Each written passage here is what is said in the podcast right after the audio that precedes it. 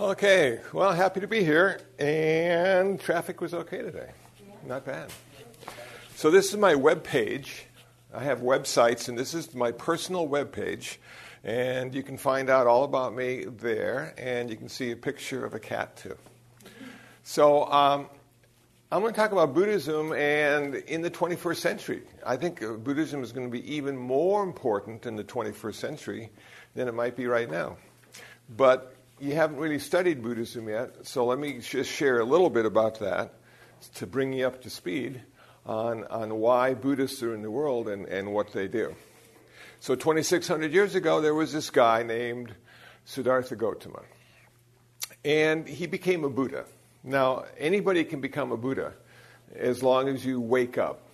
The hard part's waking up. So, the word Buddha means one who is awake. One who is awake and you can, it can be a female, it can be a male. Uh, and you don't even have to know anything about Buddhism. You can have, you can just all of a sudden wake up to the true nature of reality. So that's what we talk about a lot. What is the true nature of reality? Uh, because what you're experiencing right now is not it. What you're experiencing right now, according to um, Alan Watts is a massive hallucination. Yeah, you're all hallucinating right now. And you imagine you're in a room and you have people and you have their names and you can see them and they're wearing clothes and shoes and all that stuff is not the case. But I don't want to make you see it any other way because this is a relative reality and this is what we need to be able to experience the world in a human way and have partners and have jobs and go to school and drive cars, all necessary to have a relative perspective. Okay, but the ultimate perspective would be sight, sound, smell, taste, touch, and thinking. The six sense doors of Buddhism is our direct portal, doorway into the world. And then what happens is something remarkable that only humans can do. Somehow, in our evolution as a human being, we got an ego.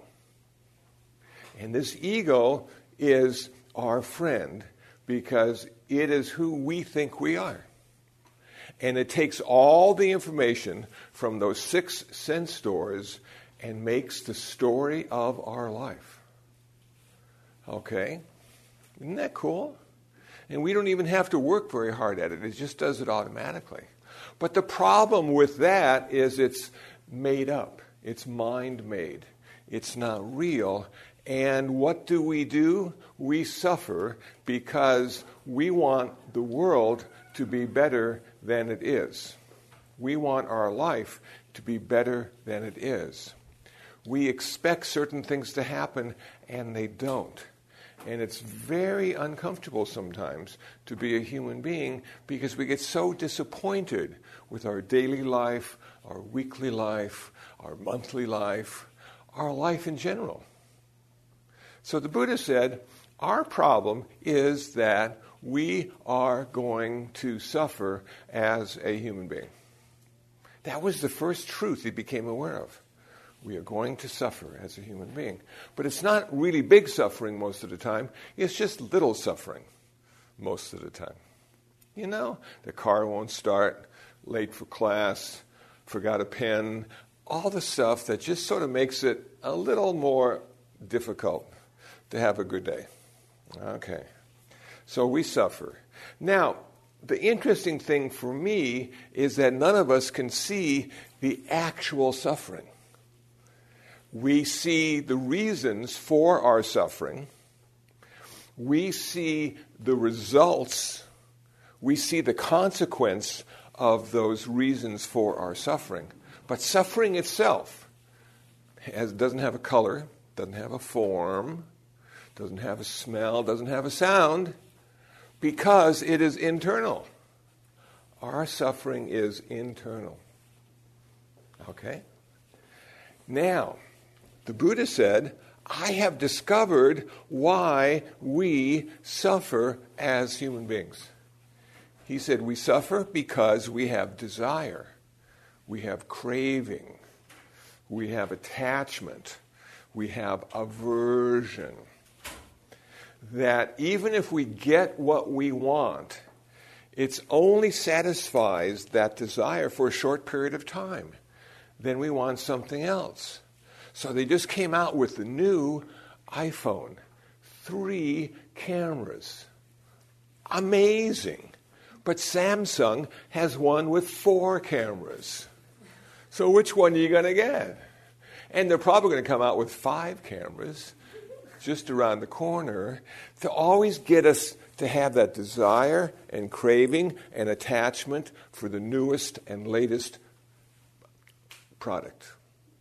Okay, so we suffer because we have desire and craving, attachment and aversion. Now, the Buddha didn't stop there. So it's not, it's not pessimistic, it's realistic. And then the Buddha said, I have found the answer to suffering. We are the only religion in the world that says we have the answer to suffering. Only one. How about Catholicism? Does it have the answer to suffering? I don't think so. You know, I look at God's only Son on the cross and I'm going, looks like suffering to me, you know. But he says that in your afterlife, you can have perfection in heaven. Cool. But in this life, you're going to find a bumpy road. And you can be stoic, and there's grace, and there's understanding, but there's no end to suffering. So we have our little niche. We have our little place in the world's religions, and we don't talk about God. We don't go there. Why don't we go there? Number one, the Buddha never met a Jew. Okay? So the, the only people in the world at the time of the Buddha who believed in the one God and turns out to be the one God of the desert were the Jews, and the Buddha never went any further than 300 miles away from his birthplace. So he knew Hindus. And how many gods do Hindus have? Man, they have a lot of gods. They have a hierarchy. You've got the top god, and then you've got the little gods below that, and then each village has a god, each home has a god, each person has. And there's just like thousands of gods. So we don't even go to the God question. But we don't blame God for our suffering either. We don't curse Him and say, Why do you make me suffer, God? You know, I'm a good person. We don't go there because we don't feel that God creates suffering for humans. What we feel is that our mind creates suffering for humans, and what we need to do is not change the world, but change the way we experience the world. Now, think about that. Isn't that a trip? We don't want to change the world. The world is just the way it is. And everything in the world ultimately is going to be unsatisfactory because it's going to end. Everything in the world ends. So we say, okay, if it ends, it had a beginning. And if it had a beginning, there's going to be suffering between the beginning and the end. Okay, there you go. So, so we like to think of the idea of God as being necessary to give the answer to why we're here and what we do while we're here. But that's where it ends. So, what is the end of suffering? What is the end of suffering that the Buddha rediscovered? Nirvana. Nirvana is the end of suffering. And I use the word rediscovered because, according to some forms of Buddhism, there were 27 Buddhas on earth before Siddhartha Gautama. So, Siddhartha Gautama is the 28th Buddha. And we already know who the 29th Buddha is going to be. That's going to be Maitreya Buddha. And he is up in heaven and he's waiting for the last person who knows the teachings of Siddhartha Gautama, the Buddha, to die. And then he'll be reborn on earth and start the wheel of Dharma turning again. Isn't that cool? What a great story that is. Now, is it true? Well, you know, we don't know. We don't know if it's true. But we do know it's a good story, and it gives meaning to our experience. And what we're trying to do is change the way we experience the world. Okay, nirvana. Let me give you just a thumbnail sketch of what nirvana is. Nirvana, number one, is the end of suffering while you're alive. So once you achieve nirvana, you never have to suffer again.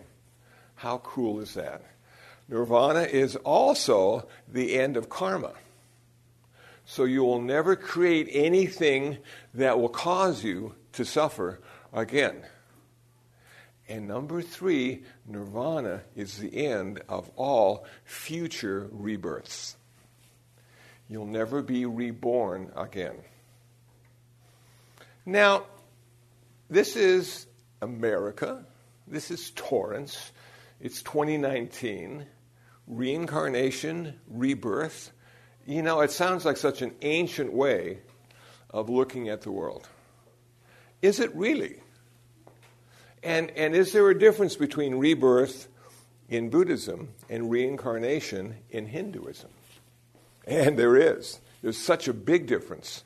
Number one, in rebirth, the soul does not go lifetime to lifetime. The Buddha said we may not even have a soul. Doesn't that freak you out? Haven't you always thought you had a soul? It's nice to have a soul. We don't know where it lives. Somebody said it's behind the pituitary gland. But, you know, when the x ray machine was invented, they x rayed people to find the soul. Gave them radiation poisoning, and they didn't find the soul. You know? So, what is a soul? What is a soul? They tried to weigh the soul, find out how much it weighs. So, they would weigh a person before they died, and they'd weigh a person after they died, and the difference in the weight would be how much a soul weighed. But you know what? That doesn't work either because the body, when it dies, sort of relieves itself and gets rid of fluids and stuff, and, and that would account for the difference in weight. So the Buddha said, You may have a soul, we, we haven't found it yet. But that's not who you really are. That's not the real you. That's not your eternal identity. And then people say, well, what is the real me or you? And that's the big question. That's what Buddhists work on a lot. Who am I? Who am I? Where do I stand? Huh? Where do I stand? Now, in this rebirth thing, we feel that what transferred migrates lifetime to lifetime is not the soul, but the karmic energy that you create in a life. So, what is karma? Karma is everything you think, everything you say, everything you do.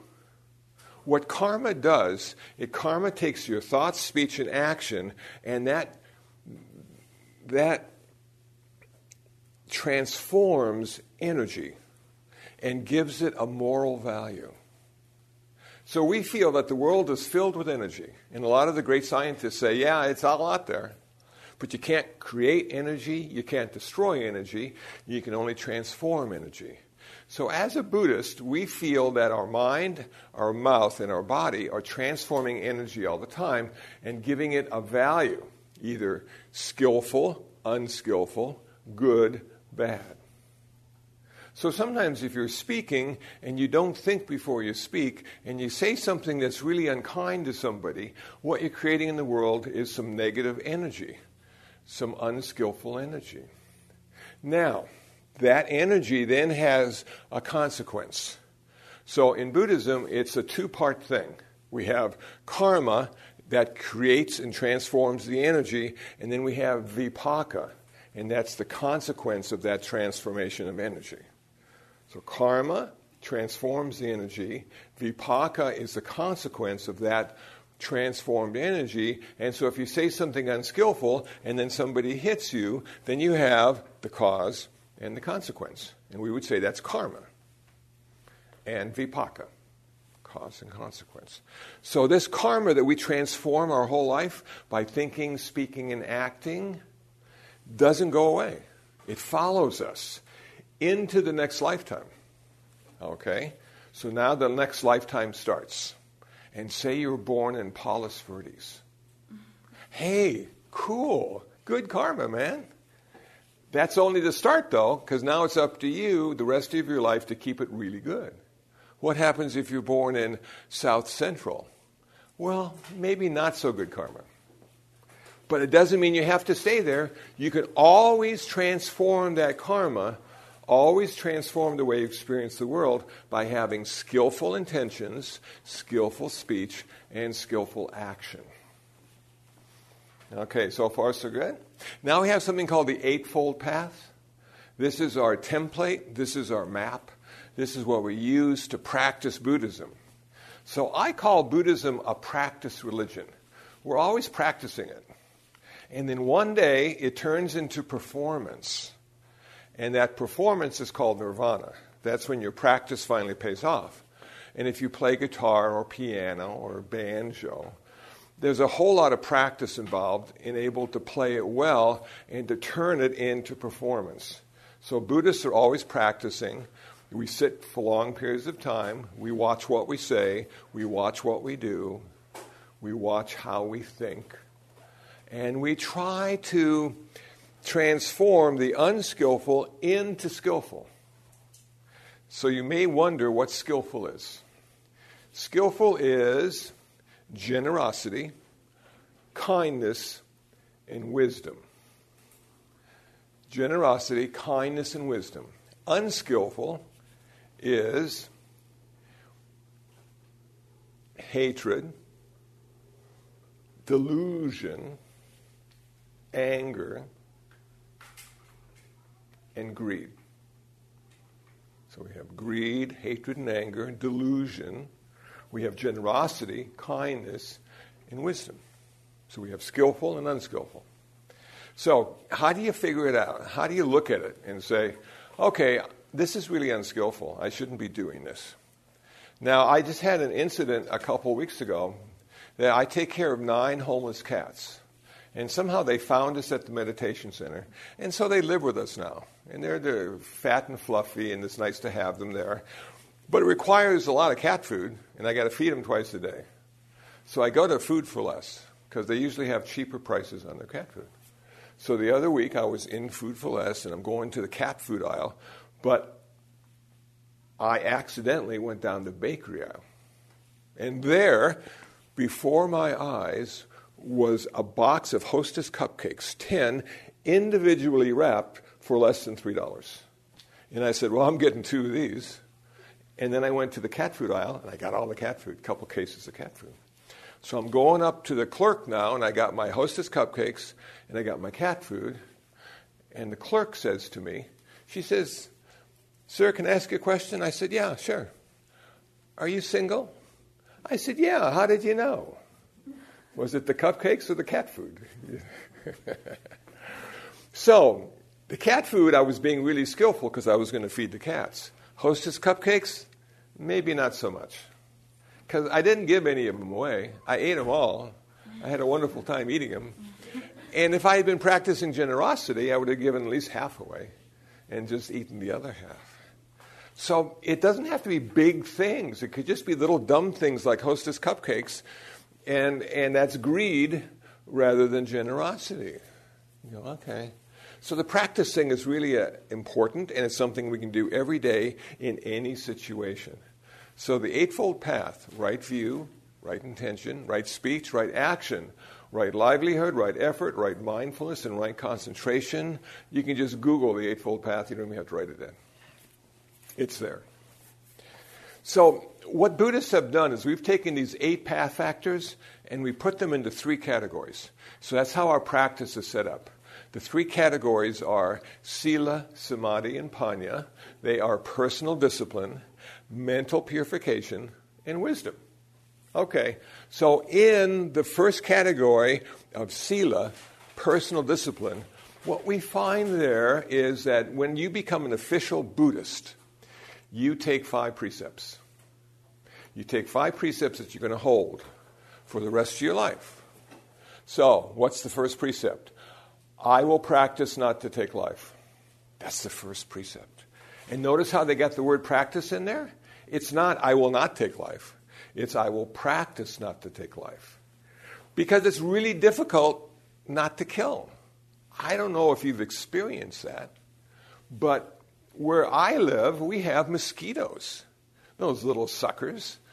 You know, and they just like they get your wrists and they get your ankles. You can't even see them, and then you're scratching for two hours afterwards, and you go, "Man, I should have killed that little guy." You know, instead of wearing long sleeves or long pants, you know, I should have killed him.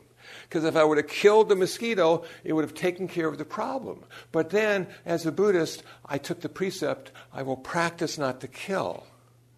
So I got to figure out a way, I got to figure out a workaround, not to kill the mosquito, but not to be bitten by the mosquito. And sometimes it just takes a lot of time and energy to figure the workaround. So killing is really an easy way to solve a problem. Now, how many wars are going on right now? It would blow your mind if you could really figure out. There's a website that'll tell you how many wars are happening just today. And why are they at war? Because there's a problem. And what's the easiest way to solve the problem?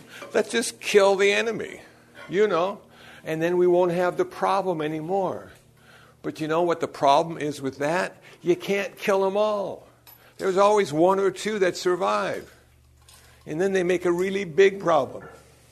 So you got to try to kill them. And then there's others to take their place. So we've been killing people ever since we've had people, and we haven't solved the biggest problem of all how to live together in harmony. Not even in love, just in harmony. We haven't figured that out yet. With all the religions in the world, with all the peacemakers in the world, we're still trying to work that out. So the Buddha says, okay, I can't prevent war, but I can work on myself. If I can't change the world, I can change me. If I practice this first precept, I will not take life. I will practice not to take life. Number two, I will practice not to take what is not given. Now, that's different than stealing. That means if you're in Denny's you just ordered a cheeseburger with fries, and there's a bottle of ketchup on the table. And as the waitress goes by, you ask her, Is it okay to use the ketchup? Because she didn't offer it to you. It's not your ketchup, it's on Denny's table. And you know what she says? That's what it's there for. You go, I know. But I had to ask anyway. And listen, I'm, I'm practicing to be a Buddhist, and we got to ask to use stuff. I'm sorry. And then she just gives you that dirty look. You know how some people, when they don't understand you, they give you a dirty look and they walk away. But now you have permission to use the ketchup, so you can use it. So it's different than stealing.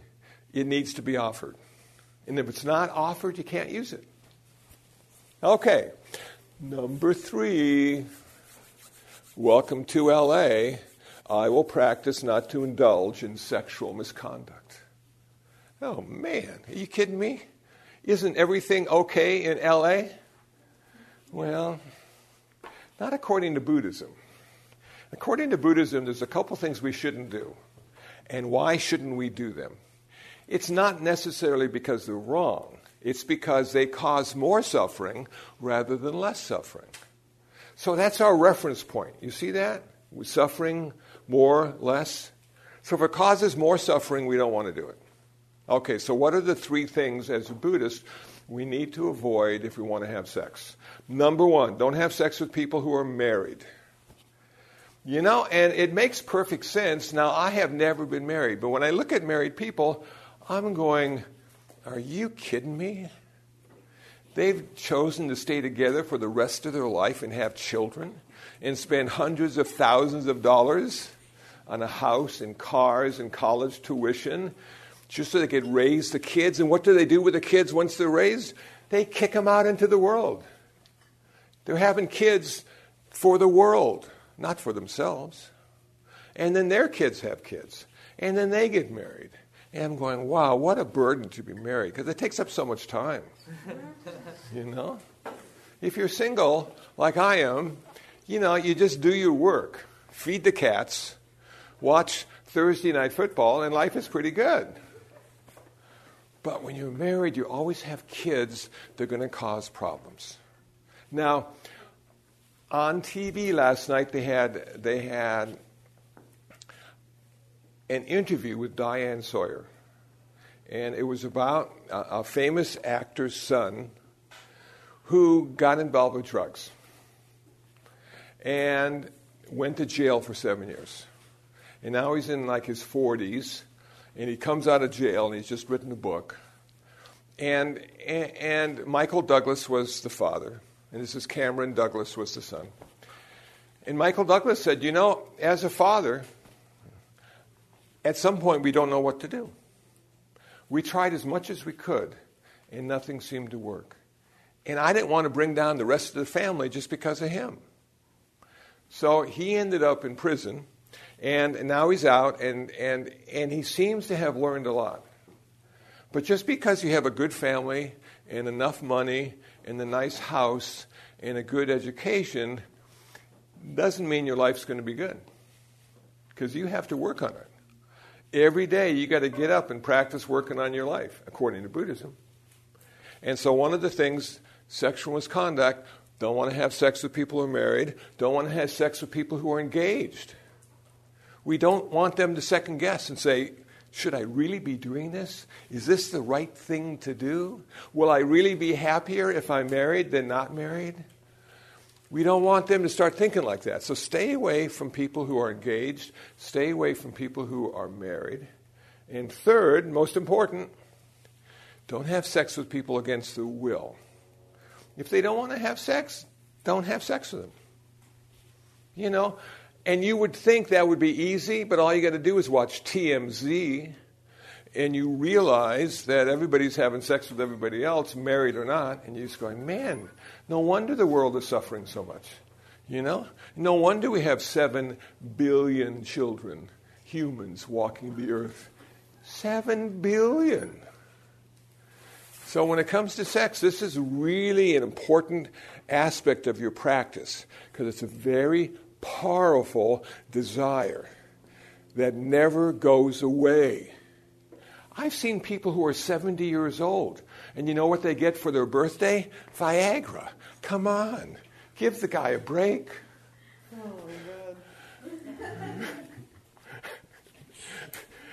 So, we look at it a little differently as a Buddhist. You know, it's, it, it's a wonderful thing. It's, it's what you're supposed to do. It's why the planet is populated. But now you come to the Buddhist monks and nuns, and they don't get to have sex at all. You know, that's one of our precepts that we take, not to have sex. So I was very curious about that because I always enjoyed sex, and now that I can't have sex, I'm thinking, why would the Buddha say not to have sex? And he said there are two really good reasons. He said, he said the first reason is it costs a lot of money. You're going to have to have a job. You're going to have to have a place to take your woman or your man. You're going to have to eventually have kids and then the car payments and the mortgages, and it just costs a lot of money. And you're a monk. You live in an economy of generosity. People give you stuff to keep you single, but you don't get much stuff at all. You know, it's just now and then you get a couple bucks here and a couple bucks there, and then they give you some food, and somebody gave me a car. I get to drive a car. I'm thinking, wow, I got a free car. But you know what? There is no such thing as a free car. I got insurance, I got maintenance, I got to buy new tires. It's not free. Nothing is free. So we want to live as simply as possible, spend as little money as we can to have a life that is of service to others. But now, the second part of this is the most important part of all. The Buddha said, he said, if you go into a relationship, if you get married, you will be in love, you will be satisfied, you will be fulfilled, You will be happy, but there is one thing you will never be, and that is free. I'm sorry. Relationship does not make you free. It puts you into the prison of relationship, which is nice. You can decorate it any way you want. A little picture on the wall, you know. But it's just the gate never opens. You're always in that prison of relationship. So when you're a monastic, a monk or a nun, man, you get to be free. But the question is free from what? Free from suffering. Because every relationship is going to have extra suffering. Two people trying to live together and see the world in the same way? Come on. What are the chances? I just posted something on my Facebook page. And if you want to follow me on Facebook, kusala.info has a link to my Facebook page. And this was really cool, the thing that I posted. It was about Catholics, too. There was this woman back in the 1960s who was an actress. She was beautiful. Her first on screen kiss was with Elvis Presley. And everybody said, How was it? How was it? She made 10 movies. In one of the movies, she was nominated for an Academy Award. And like at the age of 27, you know what she did? She became a nun. She became a nun. She's 83, just had her 83rd birthday. It's on my Facebook page. There was a wonderful interview a couple years ago. And the guy said, How could you become a nun? You had everything. You were famous. You got to kiss Elvis. You made movies. You were engaged to be married. She was. She was engaged to be married. Her, her fiance, his mind was blown. But he stayed in touch with her the rest of his life. Call her once a month, see how things were doing. So they asked her, Why did you become a nun? How could you do that? She said, Well, you know what? I fell in love. And when you fall in love, your whole world changes. She fell in love with God. She had a relationship with God that was as fulfilling, even more so, than with Elvis and all her movie people. And she is happy, and she's a Benedictine nun, and she's an abbess, and she runs the Abbey. And it's just a fantastic way to look at what can happen to you when you fall in love. You know, Kusala, our, um, years ago, probably about three, four years ago, my seniors wrote her. Mm. We actually wrote her because we watched her uh, video, her DVD, into the, I don't know, I forget what the name of it was, but, um, but yeah, it's a remarkable story. We didn't hear back from her, but Oh, well, she was busy. She's a busy. She's lady. running an abbey. She's running an abbey in her 80s. In her 80s, yeah. It's a beautiful love story. It is a beautiful love story. And when you look in her eyes in 1965, she's a picture on my Facebook page of her and Elvis side by side. And then you look at a picture of her now in her 80s. Her eyes sparkle now. Her eyes were sort of dead when she was making those movies. But when she found her calling, her eyes opened and sparkled. So you never know what's going to happen in your life. I'm not saying any of you will get ordained as a nun, but when you do, you'll realize there's a chance to be free or a chance to have a relationship with an amazing, I don't know, I can't call it a person. You have an amazing relationship. Okay, number four, precept. I will practice to speak skillfully. How much time do we have, Bernadette? Oh, we got plenty of time?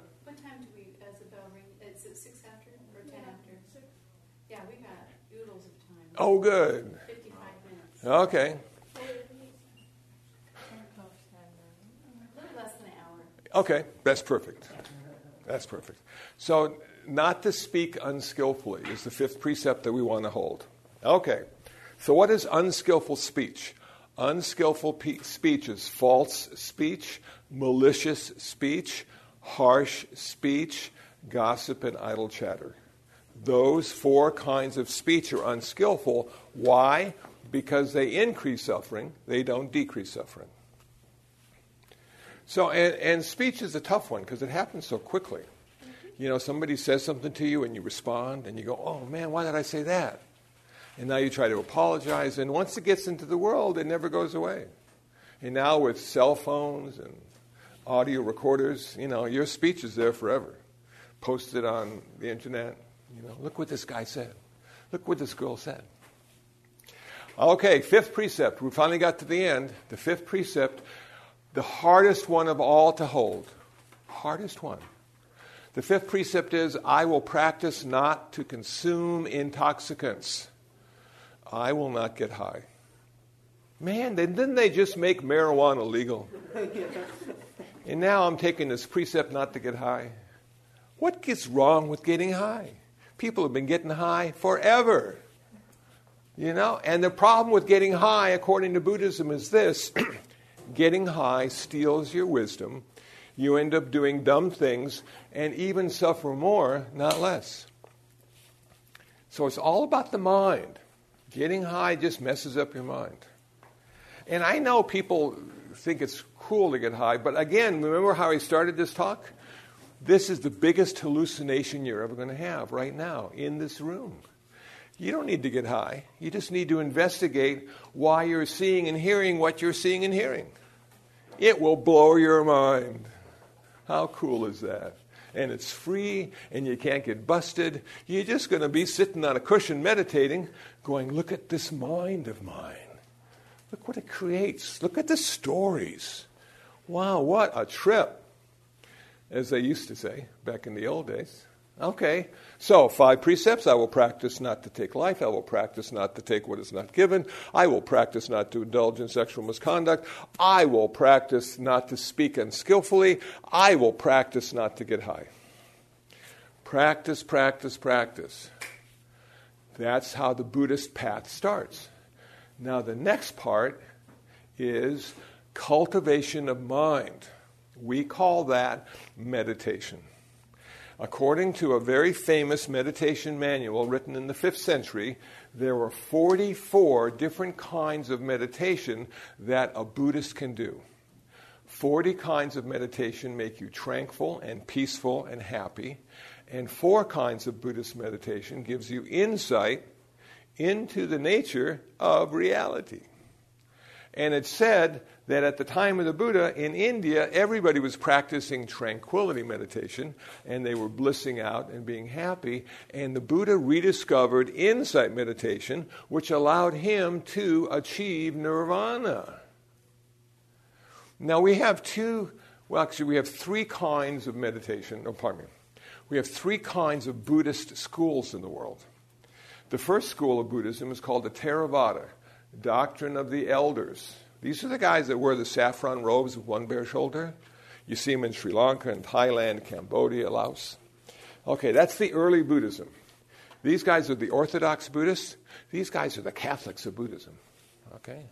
Then we had a giant reform movement, and Mahayana Buddhism started around the first century. Mahayana Buddhism is the great vehicle Buddhism. And the emphasis changed the goal became different in Mahayana Buddhism than it was in Theravada Buddhism. So in Theravada Buddhism, the goal was to achieve nirvana, end suffering. But in Mahayana Buddhism, the goal was to achieve enlightenment and be of service to all the people who are suffering. Because remember what I said when you achieve nirvana? You end your karma and you end all future rebirths. And in the Mahayana tradition, there's an bodhisattva ideal. To become a bodhisattva, you take a vow to save all sentient beings. Now, how long is it going to take to save all sentient beings? Forever. It's going to take forever. So then you have to keep coming back as a human being and find Mahayana Buddhism and take the vows again and be of service to all the sentient beings that are suffering. And who's suffering? Everybody's suffering. So you got plenty of work to do. So let me give you the definition of enlightenment according to me. Enlightenment is the direct experience of the interconnectedness and interdependence of all phenomena. The direct experience of the interconnectedness and interdependence of all phenomena. Now, what does that do to you when you have that direct experience of the interconnectedness? It means that none of us exist independently. None of us exist alone and apart from everything else. We're always interconnected, we're always interdependent. If one person is suffering, there's a part of us that's suffering. If one person is hungry, there's a part of us that's hungry. And you can't deny that any longer. So your whole life changes into the direction of being of service. Being of service. Helping others suffer less. Now, I don't know if you've ever thought about being a volunteer. I never did, but then I got a phone call. I had an article in the newspaper, LA Times, talking about going to Cal Poly Pomona and speaking to the Buddhist Club. And there was this Catholic deacon in Lancaster, California. Please, come on in. In Lancaster, California, at a prison for men. 4,300 men behind bars. California State Prison for Men, Lancaster. Called me up and said, Hey, I saw that article in the newspaper. It's really good. Have you ever thought about coming up to a prison and talking to the Buddhist prisoners? And you know what I said? Are there Buddhist prisoners? Don't they all hold the five precepts? Aren't they all trying to be better people? Why do we have prisoners? We do have prisoners because you're always going to be human first and Buddhist second until you achieve nirvana. So I said, okay, sure, I'll, I'll, come up and talk. You know, it'd be interesting to see what prison's like, what the prisoners are like, and the best part is I get to leave. You know, so I, I went up there, and I had a motorcycle at the time, didn't have a car, and I rode up to Lancaster, and it is like going into hell. The wind is always blowing. It's hotter in the summer, colder in the winter. And you get up there and you can't put your stuff any place but on your motorcycle. They won't let you bring it into the prison. And then they have to fingerprint you and they have to take see your driver's license and they had to do background checks. But I finally got in and I finally met the guys. And you know what? They all seem like really nice guys. Because whatever they did, they weren't doing it now. So it's taught me a really important lesson that, that a couple minutes of your life can change your whole life. You can never go back. So you always need to be careful in what you say, think, and do because there are consequences. So these guys were in there. I was talking to this one guy. Seemed like a really nice guy, too. And we're talking about, you know, the old music of the 60s and Led Zeppelin and da, da, da. And he just sort of mentioned that, you know, the reason he was in there is because he killed his whole family. They're on vacation, he had a little tent, you know, and he decided to kill everybody. So he's in there. And I'm thinking, well, you know, maybe it's good that we have prisons because not everybody needs to be out killing their family. But there you go. And so I'm talking to him, he seemed like the nicest guy. And then I hear about the story, and you go, damn. You know?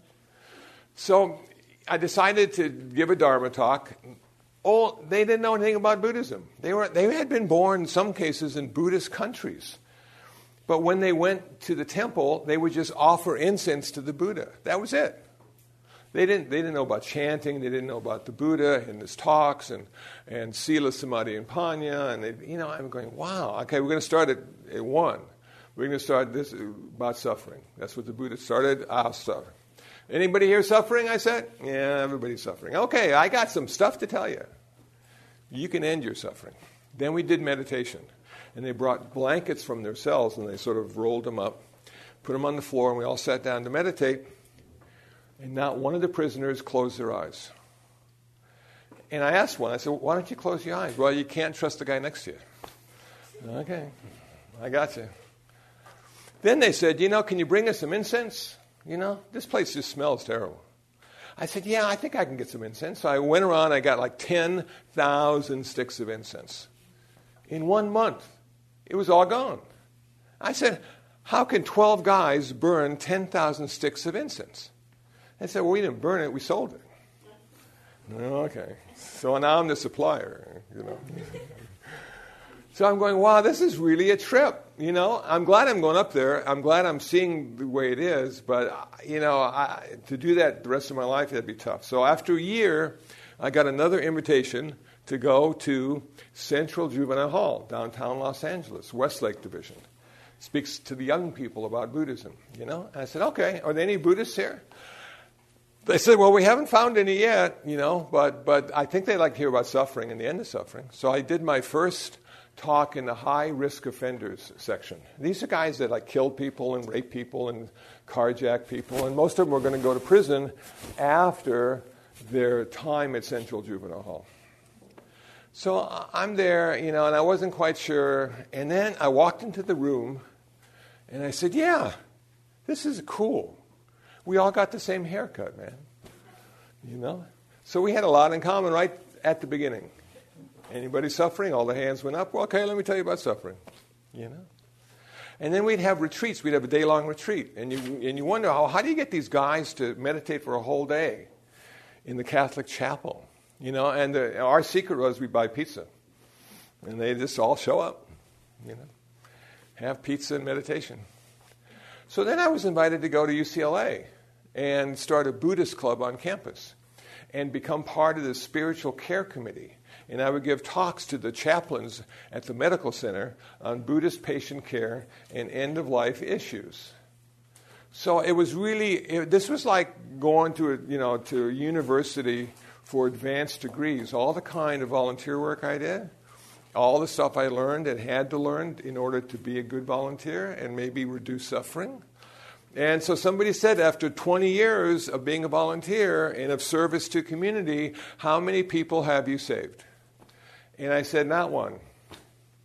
But it wasn't my job to save anybody. My job was just to show up. So I showed up for 20 years and did what I did, and then I left. And did I ever change anybody's life? I don't know. Nobody ever told me. Thank you for changing my life. Nobody ever said that. But I continued to do it because it's what you do if you're a Buddhist in the Mahayana tradition. You are, have a life of service to others to help them suffer less. Okay. So, how does meditation work? You know? If you've ever meditated, uh, some of the, one of the easiest ways to do it is watching the breath, going on and coming in. You can feel the sensation of breath going on and coming in, going on and coming in. Now, what I like about breath meditation is you're always breathing. Morning, noon, night, you're always breathing. And if you're not breathing, you don't need to meditate. So here we are sitting on the ground, watching our breath going on and coming in, going, and we just keep focusing on the breath. Focus on the breath. Intense focus on the breath. And then we start to count. We start to count inhalation, exhalation. One, two, three, four, up to 10, down to one, up to 10, down to one. One, two, three, four. And our mind is getting more and more focused on the sensation of breath. It's right there now. Okay. So what happens next? we let go of the counting and simply rest on the sensation of breath. Because what is counting? Counting is a concept. And what is a concept? Concept is thinking. And we want to anesthetize our thinking. We want to slow down our thinking. We want to see what's between the thoughts. In that space between each thought. I don't know if you've ever thought about it in this way. But imagine a big train with a bunch of boxcars, and each boxcar has a door that's open, and inside that boxcar is a thought. And you see the thought, and then the boxcar goes to the next. And in between boxcars, they are coupled, and in that space between the boxcars, there's no thought. So if you meditate on your breath and follow it really hard, you start to see the space in between each thought. And what does that do to you? It means that you are not the thought. Remember that guy a long time ago said, I think, therefore I am? No, no, no. I think, therefore I think. You know, that's not us either. But you start to see that little space and it gets bigger and bigger and bigger. And there are moments when nothing's going on. And at that moment, you lose your past, and you lose your future. And you come to the present moment experience of your life, the sensation of your life. How does your life feel? What does it feel like to be part of your life right now in this very moment? You know what one of the characteristics turns out to be? Peace. You find a great peace. Not to have a past or a future just for a few moments is really wonderful. Because most of the time we're anticipating the future as being better than what's happening right now, or we are regretting the past and something we did, and that has nothing to do with right now. Right now is the most important part of your life. It's the only place in your life that you can change. You can't change in the past, you can't change in the future. You can only change right now. And what you do now starts to create a different future. So if you're kind and generous and wise in the right now moment, your future will be so much better. So we sit and we meditate, we focus so hard, so hard. And then all of a sudden, all this stuff drops away, and we come to the present moment of our life, and we find peace, and we find serenity. And then the gong rings, and meditation is over, and you get in your car, and you go on the 405, and somebody cuts you off, and you curse at them and wish them long life in hell. And then you think, well, wait a minute. I was just in this cool place of peace and serenity. What happened? You know what happened? Life happened. It, life is not meant to be peaceful and serene. We bring that to the table, we bring that ourselves. Okay, now we go into insight meditation, four kinds of insight meditation mindfulness of the body, mindfulness of sensations, mindfulness of the mind, mindfulness of mental objects. So let's talk about mindfulness of sensations. We have three sensations. As a Buddhist, we have three sensations we have good, bad, and neutral. Okay. So, and most of the time, neutral doesn't catch our attention. So now we're going to sit there and we're going to try to find sensations in mind and body. And we start at the top of the head and go to the tip of the toes and sort of scan up and down, up and down, looking for a sensation. And then when we find a sensation, we note it. Is it pleasant or unpleasant? Okay, and we say pleasant, then we go to the next one. And then the next one's unpleasant, and then we go to the next one, and the next one is unpleasant. So, pretty soon after a half hour of looking for all the sensations, noting all the ones you became aware of, then you go into a deep state of reflection on the sensations and you see if you can find the three aspects of Buddhist wisdom that will liberate you from suffering. Okay, what is the first aspect of Buddhist wisdom? Everything changes. Well, we know that, you know? Everything changes. That's the first aspect of Buddhist wisdom. So you looked at all these sensations and you say, did any of these sensations stay permanent? And you have to say no. Sometimes they got worse, sometimes they got better, sometimes they seem to go away, but none of them seem permanent. And you go, okay. So now I'm going to look in the world. Is anything in the world permanent and unchanging? Anything. And you go, you know what? I always thought the mountains were permanent and unchanging, but I realized after a couple million years they just turned to sand. And trees can last three or four hundred years, sometimes longer. Humans can last 60 or 70 years, sometimes shorter.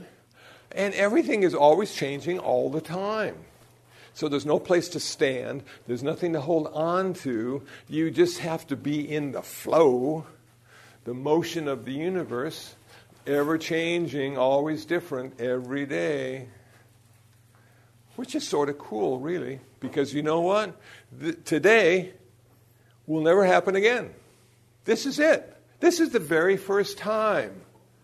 And I know you've walked through that door before, and I know you've seen each other's faces before, but this is really the first time you've ever been here, and the first time you've ever seen everybody else. Because we're all different. The situation is different. You all learn stuff. Some got better sleep, some got worse sleep. But here you are for the first time. So every moment in your life is the first time you've ever experienced the world in that way, and that's exciting because it's never boring. It's never the same. It's always new and exciting and challenging. You can't just sleepwalk through life because it doesn't work, because everything you think is going to happen doesn't. And everything you hope is not going to happen does. And you have to be there to figure out what to do next. Okay, so the first thing you've learned in watching sensations is that everything changes. The next thing you learn is everything is ultimately unsatisfactory and filled with suffering. And why is that? Because everything changes. So you go to Disneyland. You spend your $55 for one day at Disneyland thinking this is going to be so wonderful. Higher than that? $110? Yeah. Oh, yeah, yeah. $150 Disneyland for the whole day. And what do they do? They close. They close. The happiest place on earth closes. So even though you're happy while you're there, you know eventually because of impermanence and having to close, you'll be unhappy because you'll have to go home. Okay. Impermanence, suffering, and now the biggest one of all not self.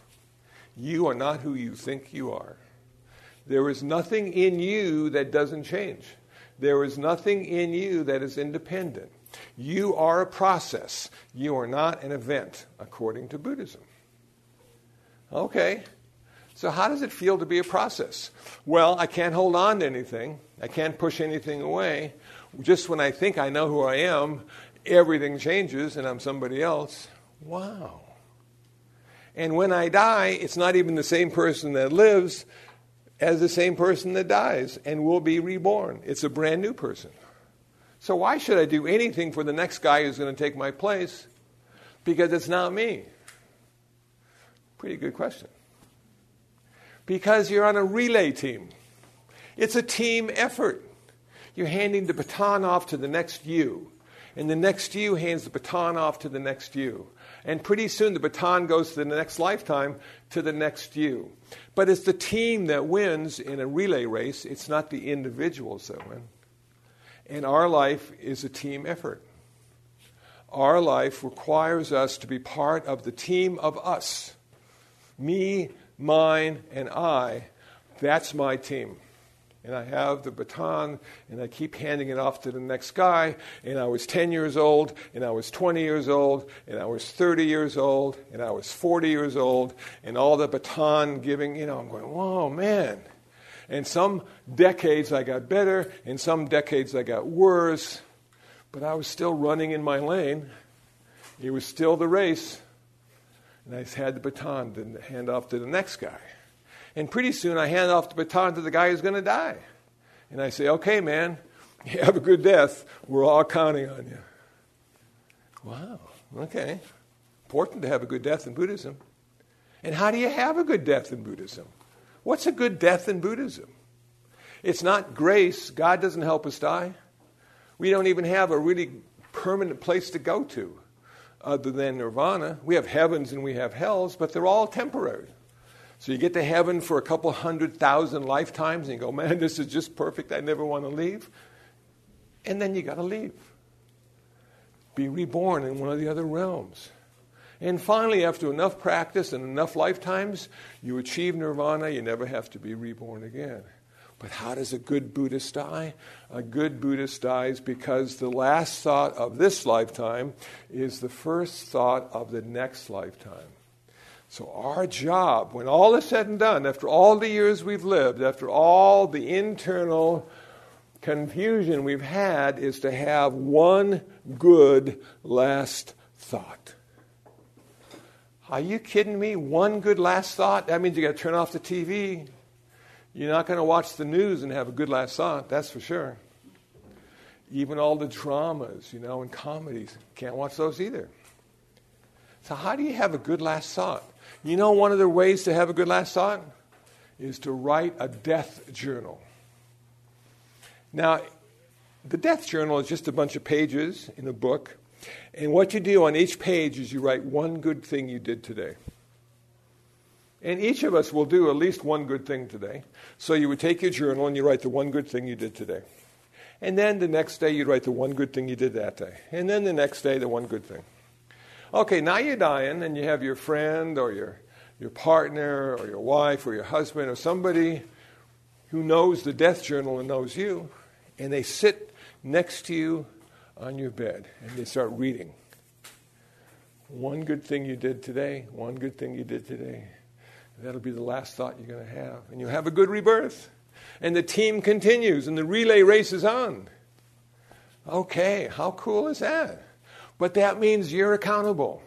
You're accountable for your life, you're accountable for your death. And none of us know when we're going to die, and none of us know how long we're going to live. Could happen any day. That's why daily practice is so important. Today could be the day. Now, I am 70 years old, and I have never woken out of sleep and felt today's the day I'm going to die. Never. Today's the day I got stuff to do. I can't die today. But you know, the older you get, the more realistic it is that you'll just drop over dead. Surprise everybody at the restaurant. You know, there you are, dead. Man, hope he had a good last thought. You know, yes, he did. He was eating dessert. He had a good last thought. So it's interesting when we think about the 21st century and Buddhism. And what is Buddhism going to do and help people in the 21st century? You know how it's going to help them? With good mental health. You know how many crazy people are in the world right now? Man, they're everywhere. They're homeless, they're living in hospitals and prisons. A lot. If you practice Buddhism, your mental health will increase dramatically because you'll have an anchor into the reality of your life that wasn't there before. You'll see things in a different way. You'll understand things in a different way. You'll speak about things in a different way, which will lead you to experience the world in a positive, skillful way. And remember when I said you can't change the world, but you can change the way you experience the world? Buddhism helps us change the way we experience the world. And the 21st century needs good mental health because right now everybody is insane. it seems that way anyway. Okay, I'm going to stop there and open it up for questions.